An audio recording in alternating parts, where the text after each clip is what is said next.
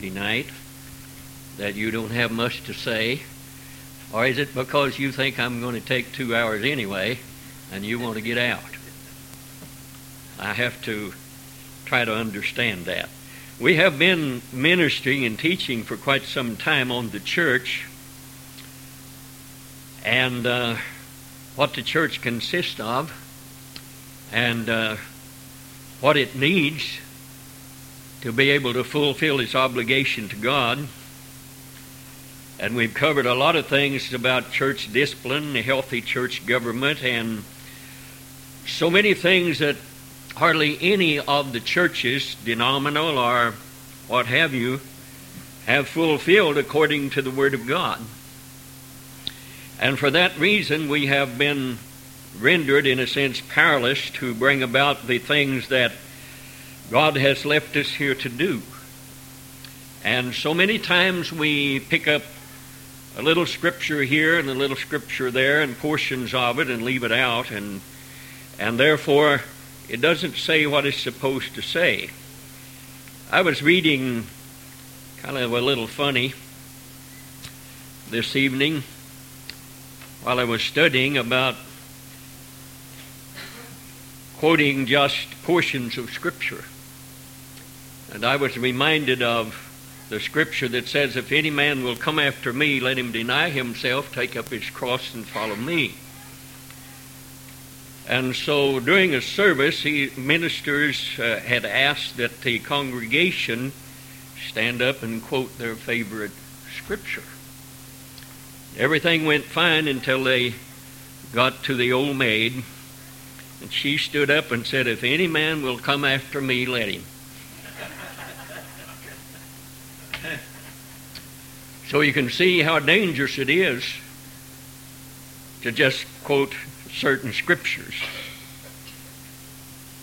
We was thinking about our minds and how bad it is, and they was teasing Sister Louise, and I think we just as well tell some things on her while we're at it. Remember one time this was told to me, that I'm supposing that's truth. About her being locked out of her car and she couldn't get in it, and so she was getting some help, and somebody come and said, "If you have a clothes hanger, I can get in there." She says, "Well, I have one." She opened the back door and got it.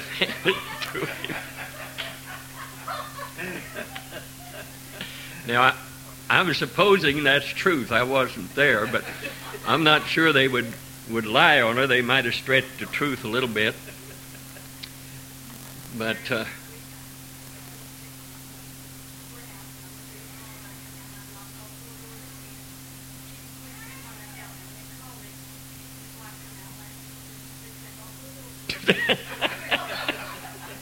you see, they kind of know her around here.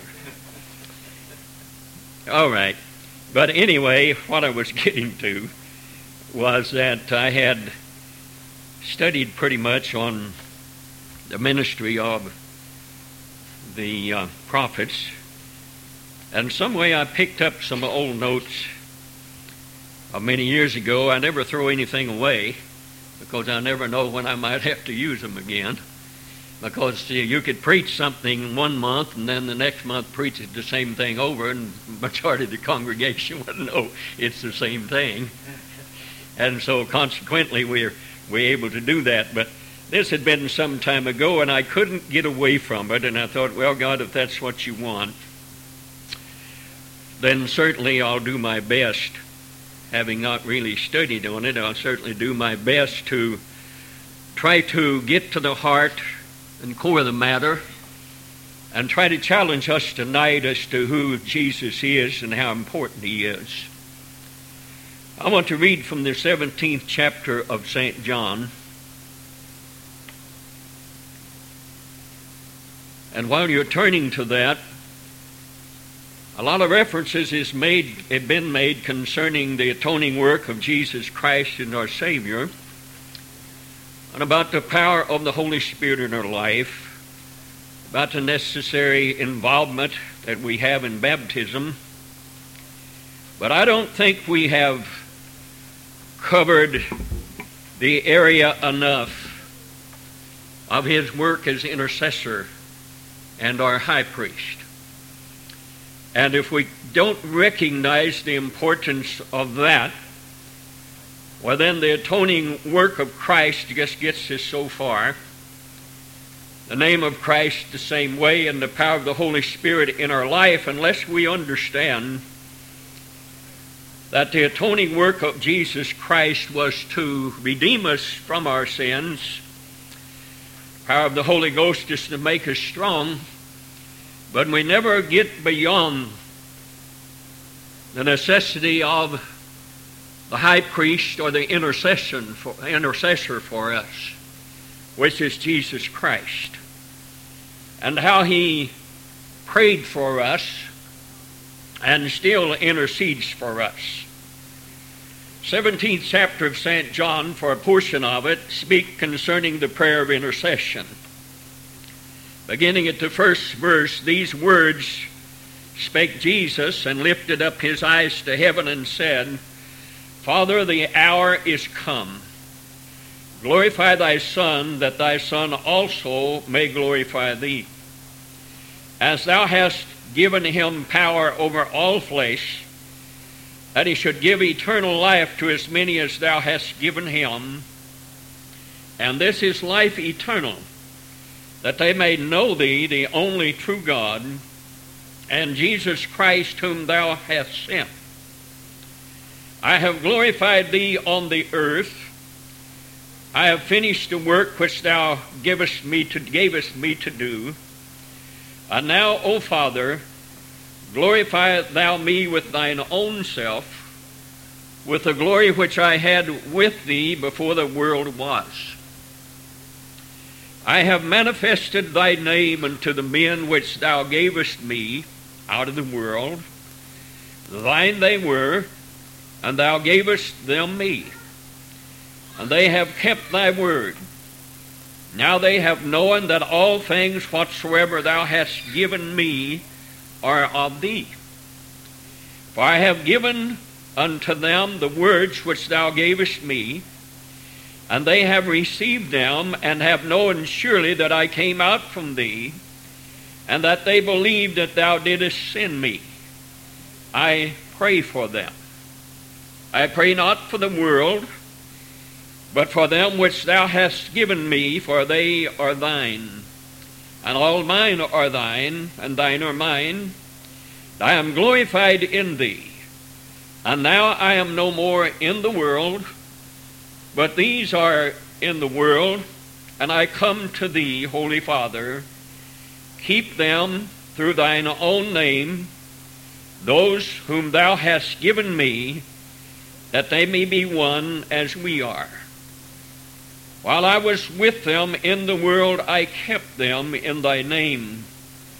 Those that thou gavest me, I have kept, and none of them is lost, but the son of perdition, that the scripture might be fulfilled. And now come I to thee, and these things I speak in the world, that they might, that they might have my joy fulfilled in themselves. I have given them thy word, and the world hast hated them because they are not of the world, even as I am not of the world. I pray not that thou shouldest take them out of the world, but that thou shouldest keep them from evil. They are not of the world, even as I am not of the world. Sanctify them through thy truth. Thy word is truth. Bow your heads with me in a word of prayer. Father, again, we are most thankful for your heavenly calling, Father, upon our lives.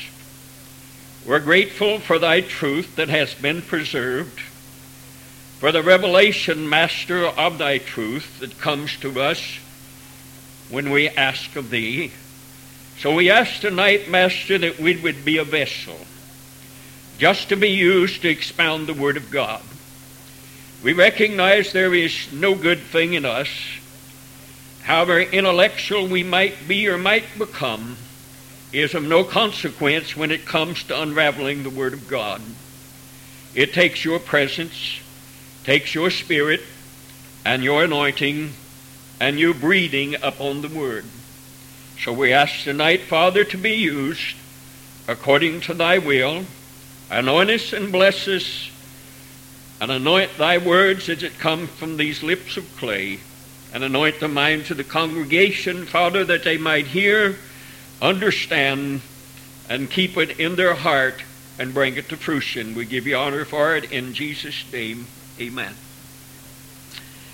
I think what I need to begin with is Jesus is about to be crucified. He knows this. It's just before he is taken, just before the arrival in Gethsemane, just before he's crowned with thorns, just before his final rejection by the Jewish authorities and the people.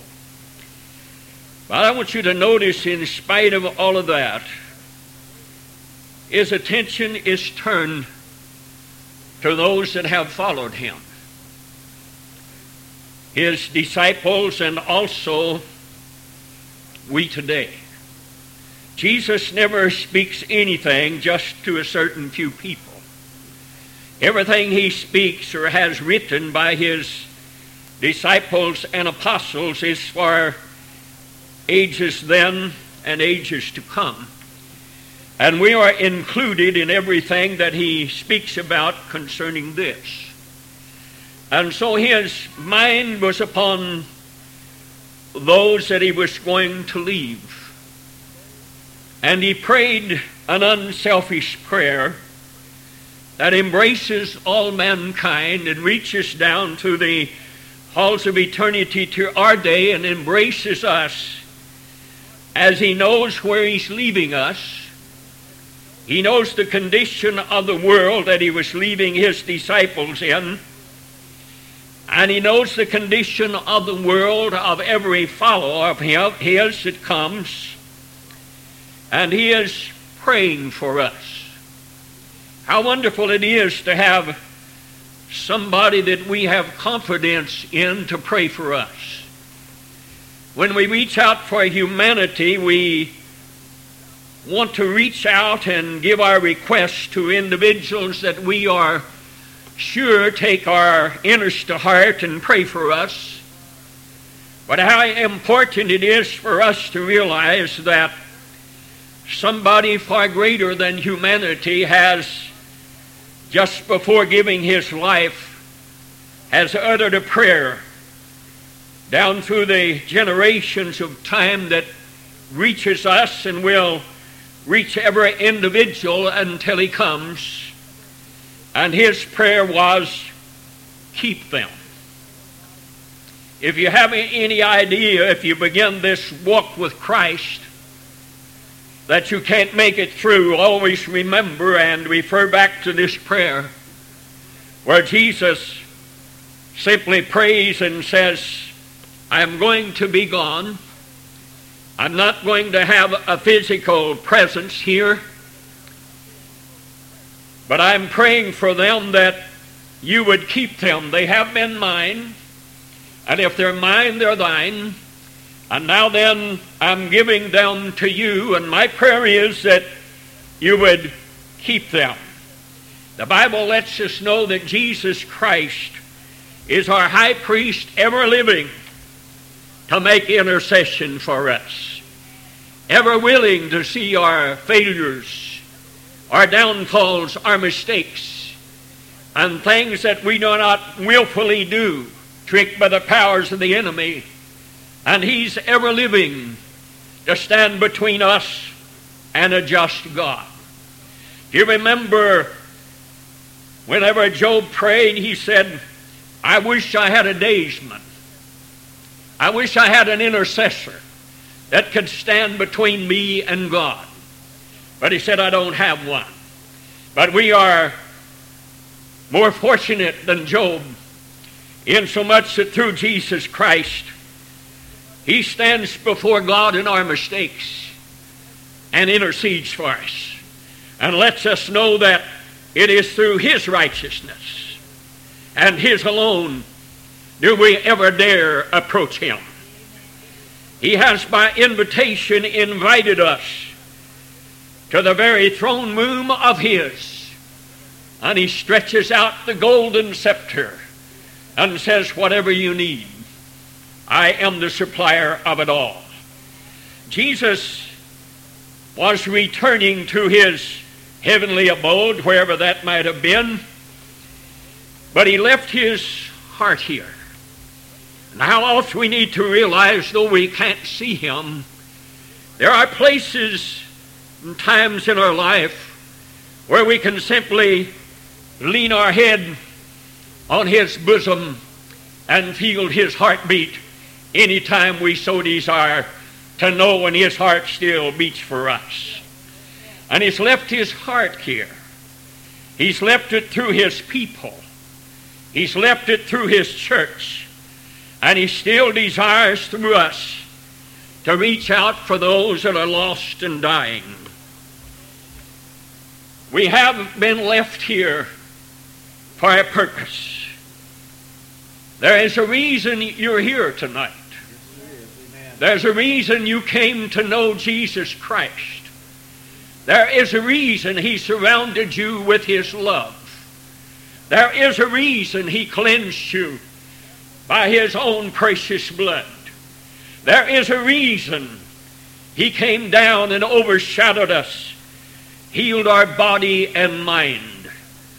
And that reason is we have a purpose in this life to fulfill and do the things that He did as He works through us.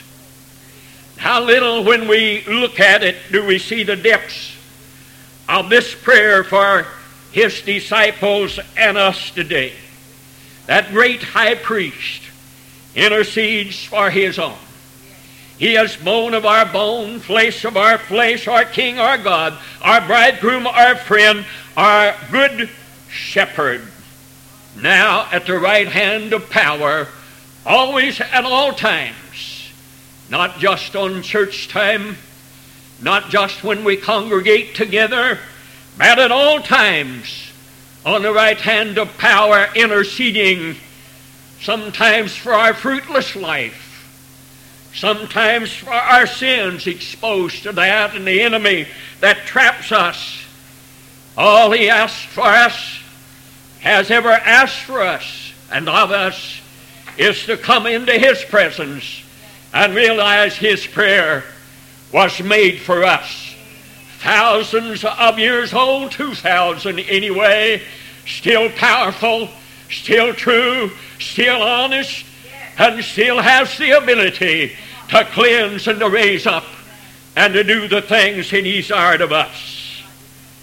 Hebrews 7:25 reads, "Wherefore he is able also to save them to the utmost that come unto him by seeing that he ever liveth,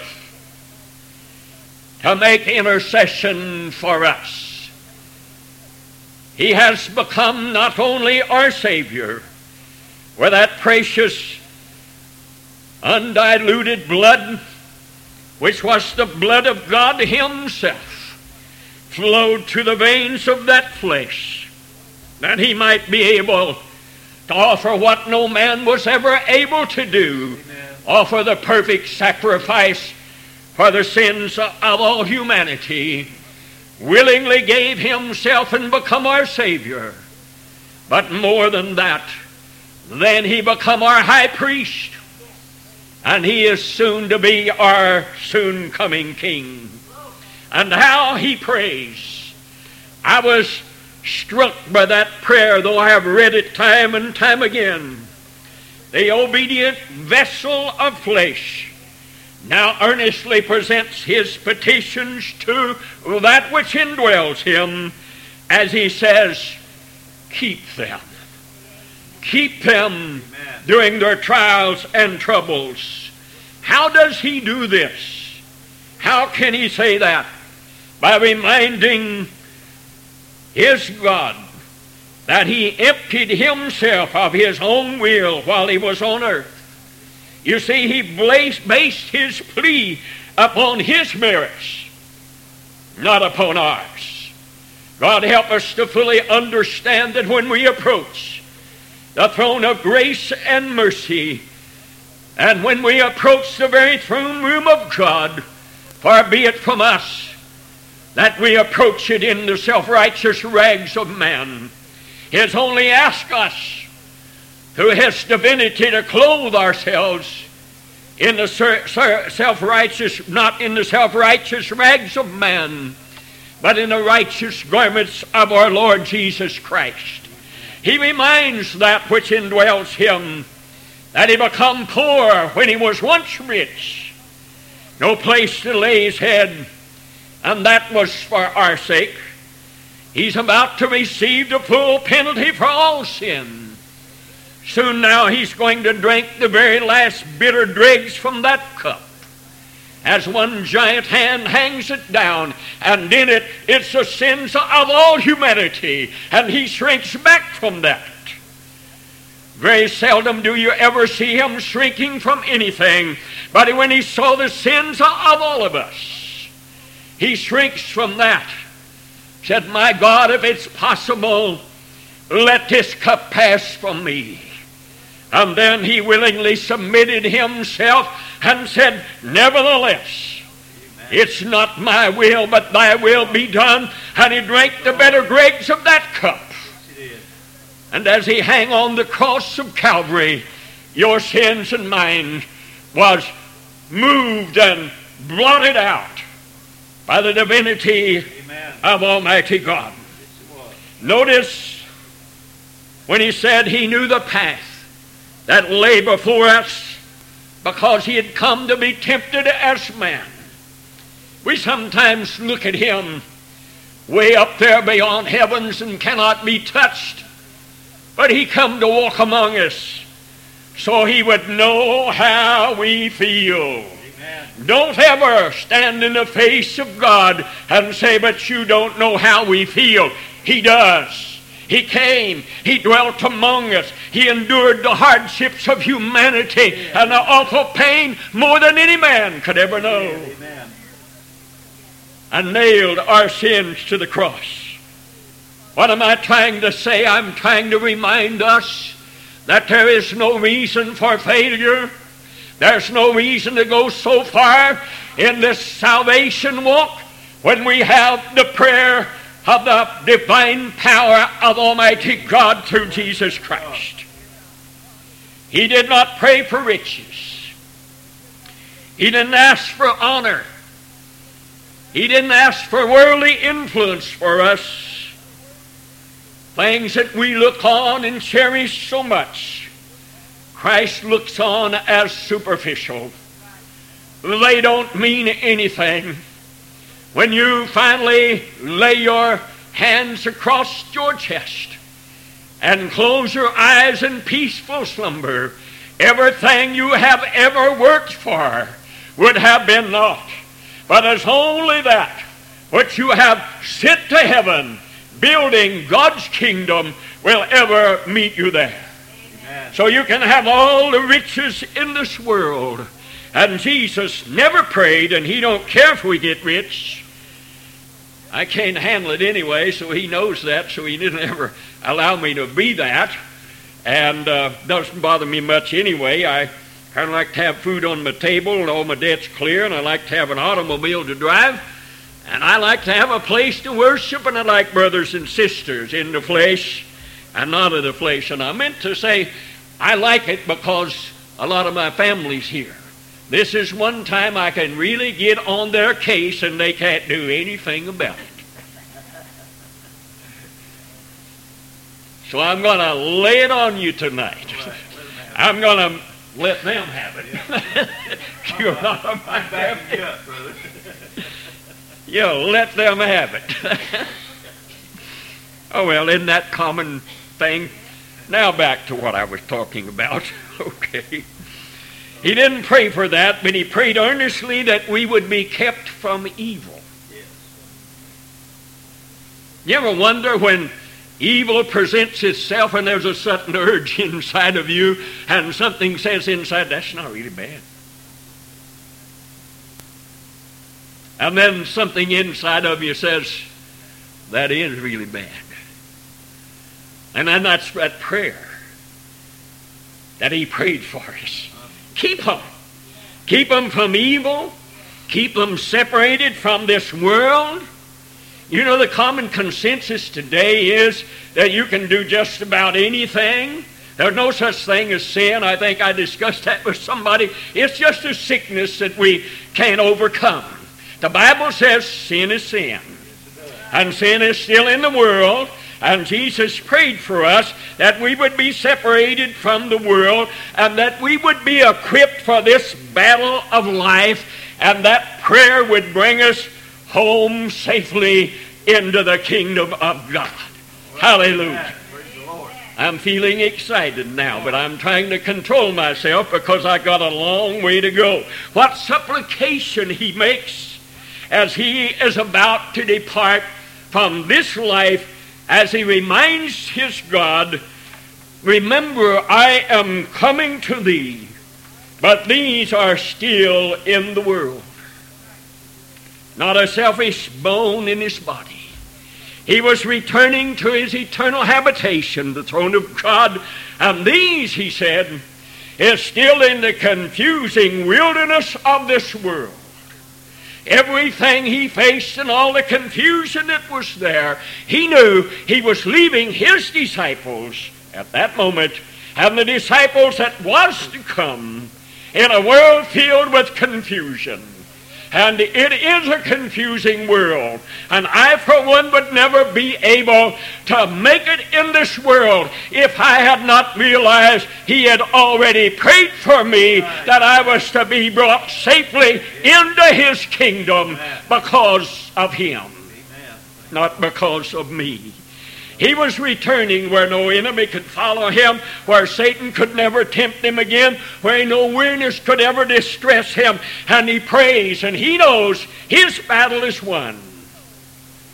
But he says, Now these that I have taught, and these that I have reached, and those that would follow them would be in this cruel cavity of a world. He was leaving at that time to reap the trophies of his mighty victory over death and the grave. As his heel crushes the head of the serpent, he was there to grasp hold of the scepter and wear the crown as he ascended into his throne. He had been weary here, but he'll not be weary any longer. And he's doing that to let us know that there is coming a time when all the battle has been fought and when we have utilized his prayer and understood what he's all about and knowing that he ever liveth to make intercession for us. He's still alive, saint. He's still taking his place between God and us and the wrath of God and us. And he's letting us know that there'll be a time when we'll fold our hands in peaceful slumber and the work is done, or we will wait until he soon comes. These are in the world. Keep them, he says. He'll never forget his followers in this wilderness of sin. He demonstrated his concern so beautiful when he spent that whole night in prayer in Gethsemane or before that. He intended to pray all night, but he looked down at the Sea of Galilee and saw a storm churning on the waters, tossing, tossing and twisting in its turbulent waves. And he saw a little boat filled with anxious disciples doing the best they could, rowing, rowing and toiling. And he left them there until the fourth watch of the night. And then he come walking on the water. And so it always is with us. He'll let us flex our muscles. He'll let us use our faith until it looks like we're going to be overturned in the sea of evil. And then he comes walking on the highest waves of evil and comes and takes our hand and moves us away. He leaves us floundering sometimes. Sometimes the hour is the darkest in our life before the sunrise. But following on the heels of the darkness comes the daylight. And he pleads for them. Notice that. If you would read that when you get home. They're still in the world. We're still in the ungodly world, unkind world, unconcerned world that hates us and loves evil. And those like him, we ought to plead. Saints, our job is to plead for those who are still in this world. The world is not good to us, but it's good for us. It will stretch us into greatness. It's a place of trial for the child of God, a place where we can experience, and our experience will be thoroughly tested. It's a place of danger where we will be sorely pressed by the enemy of our souls. A place where every attempt would be made to deceive us by drawing us aside with fascinations that would cloud our vision of the Christ of Calvary. Cold, cruel chamber of the world is where he's going to leave those that he taught. Jesus knew that hope withers in the world. Jesus knew joy is fleeting here. Jesus knew nothing is abiding forever here. He knew that change is constant all the time.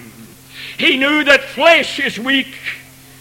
And he knew the enemy of our soul are many. Above all, he knew the devil as a roaring lion, pacing backwards and forwards, searching for prey, seeking a frightened, trembling soul to tear to shreds, mutilating it beyond ribbons. And that enemy is still that great. But remember, when that is happening, Jesus said, Keep them. Keep them. Don't lose them. That's our job. Keep them. And might I challenge us long enough to ask, are we doing it faithfully? Are we praying for a world out here that knows not what we know?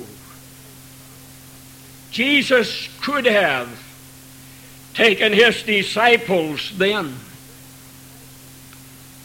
and he could take us today. But out of compassion for the world, his pride and joy, his humanity that he made from the dust of the earth and breathed the breath of life into him, and they became his crown and glory never, never lost sight of humanity, created us for Him, and Him for us. You see, sometimes we don't feel like that He has any need of us, but He does. He likes to hear from us. I think He warned us, said, why don't you, I think last Sunday night or after that, before that, he said, Why don't you just come and talk to me? Let me hear your voice. I'm lonesome. I need to hear you. And God, when He walked in the cool of the day, when He talked to Adam, shared everything that he wanted, his aspirations and his dreams for humanity. And Adam shared with him also. That was communion, not conversation. And so often we only have conversation with him when he wants communion and in depth inside of us so he can speak to these ears of us and let us know what his aspirations for his church is. And of course, you read the Word of God. But he left us here, he left his disciples here as lights to a darkened world. Let's go back a little bit to the sinking ship during the storm. Here's a boat so frail that it needs not a wave, but just a small ripple to upset it. But I want you to watch it. It rides over the wildest storm and over the worst waves. This little boat in the midst of a storm. How can it do this? Jesus is there. All right? And sometimes we feel as if we are in a sinking ship all by ourselves, and yet our lives still hold fast to the unchanging hand of God. How can we do this? Because Jesus is there. Amen. We could never do it if He left us or forsake us.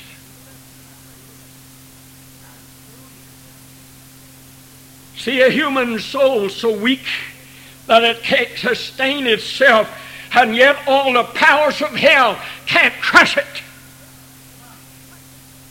Why is that? Jesus is there. He said he would be. And he prayed for us. A lively prayer. Also, you need to see the salvation gospel carried down through the ages by the weakest and meekest of men.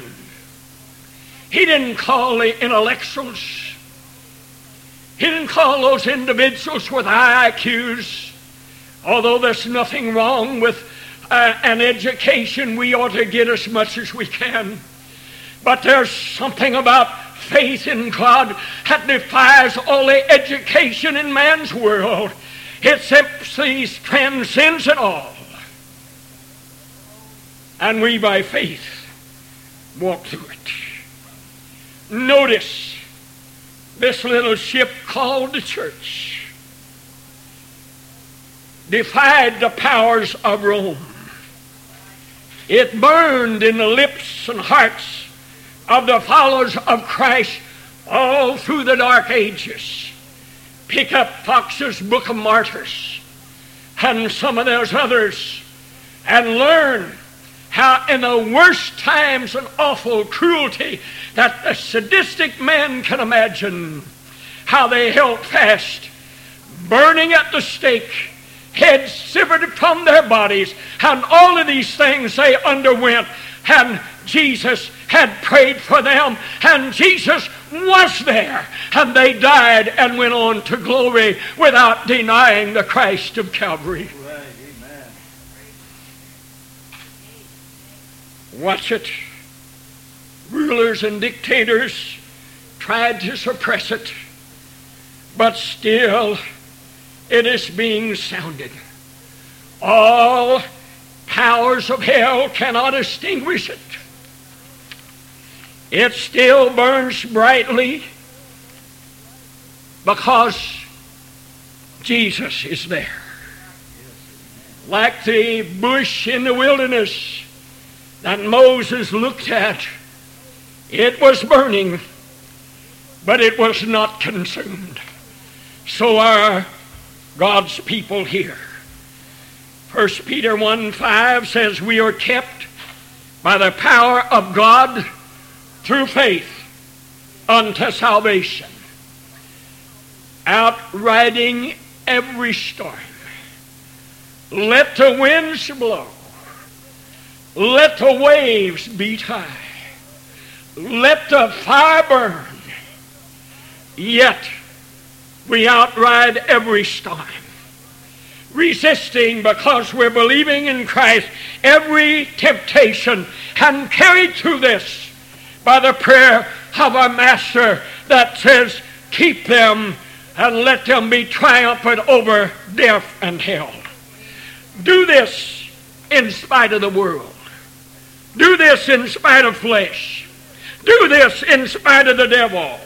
Yes, in the world, but not of the world, left here for a purpose and witnessing is just one reason. Can you think of others as to why you are here? What would heaven actually mean to us?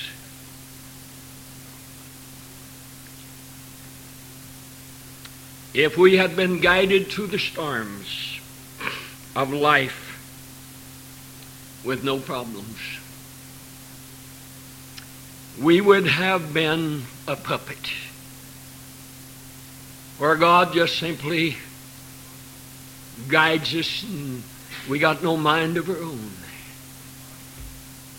But God wanted us to think. And buried between his life and between his Garden of Gethsemane and between his crucifixion is a prayer prayed by him for all of us today. Put there, if we're not careful, outshined by his miraculous life. Skipping over that, we go then to his crucifixion in the Garden of Gethsemane. But placed in between that was one of the most important things Jesus ever did for humanity is a prayer of intercession.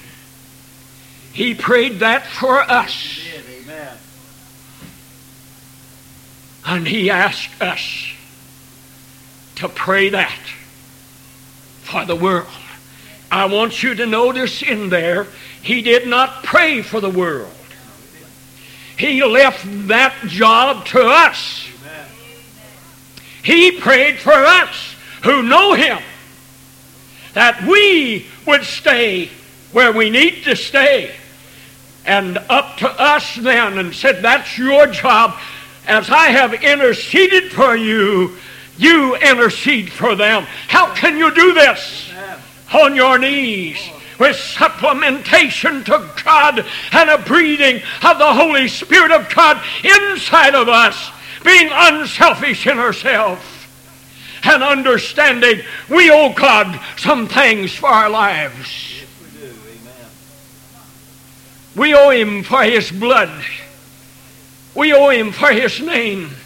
We owe Him for His Holy Spirit. We owe Him for ever healing that ever transformed in our body. We owe Him for a livelihood of reality in Him. We owe Him for our ability to walk upright before a world. He left us a pattern as he interceded for us. That's how unselfish we need to be. You see, he was letting us know there, there, there is going to be eternal redemption. He's letting us know there's come a time when there's not going to be problems, but he's letting us know also that he's prayed for us. He gave his life's blood. He gave his anointing of the Holy Spirit inside of our lives that we with his prayer can walk upright in his sight. And we often speak of the great need for intercessors. And that, for the most part, is about as far as we go, is talking about it. Because it's easier to talk than it is to do. The Bible says, Be ye doers of the word and not hearers only.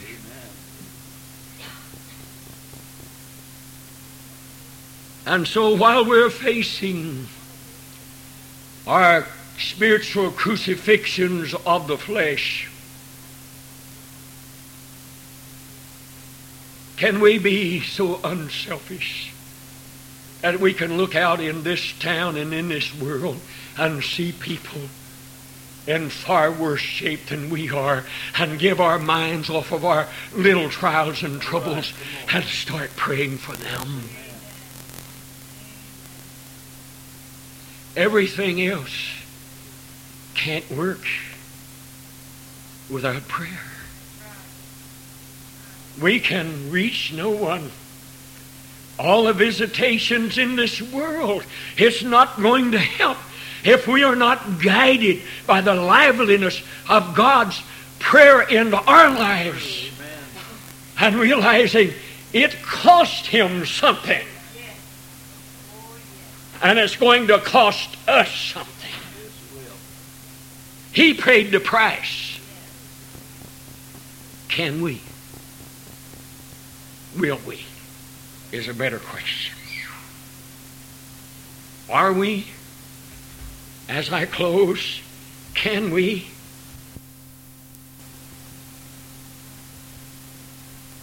How many times do we ask Jesus to touch a life? How many times do we ask him, send me, Lord? Let me go. Let me talk to them. And instead, and I've been around the block about 50 years, well, I don't guess I know. I'll send you to my pastor. Are you supposed to know?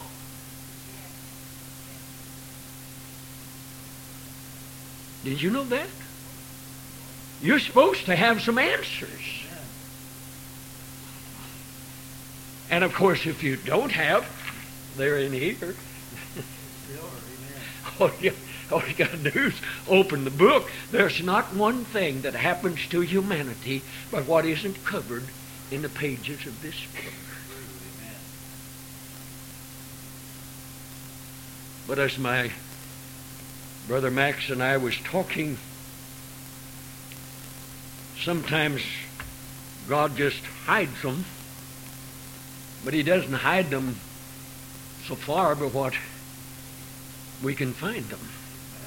I haven't read this book yet. I've read the other one, God Catchers, from Tommy Tenney. And he likens us as God's children as his children.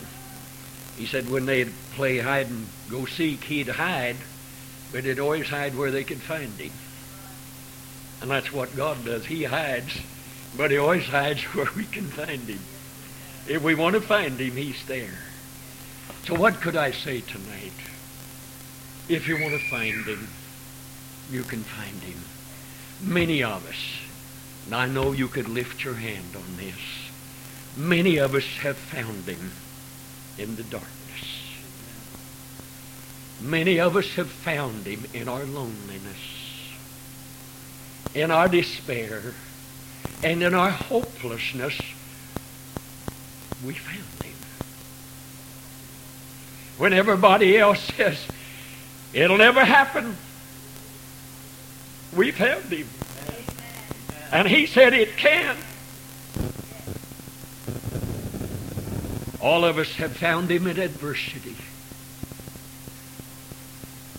Because he don't hide so good but what we can find him. And what we have to do, I need to shut up, don't I? What we, Lorna, you stayed awake. I, I told her if she didn't, I was coming back there. She's on some medicine, she says. She's making excuses, so she went to sleep.